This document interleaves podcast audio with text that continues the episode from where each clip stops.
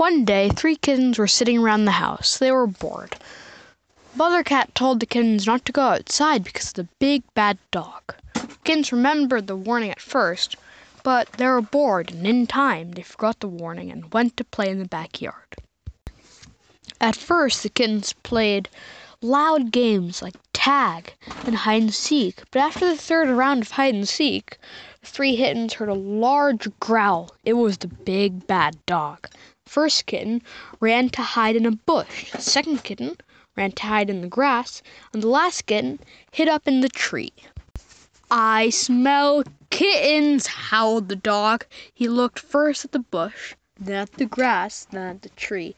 The dog jumped into the bush, but the kitten was smart, who ran to the grass. Frustrated, the dog ran to the grass, but then again kittens ran to their sister, who was up in the tree.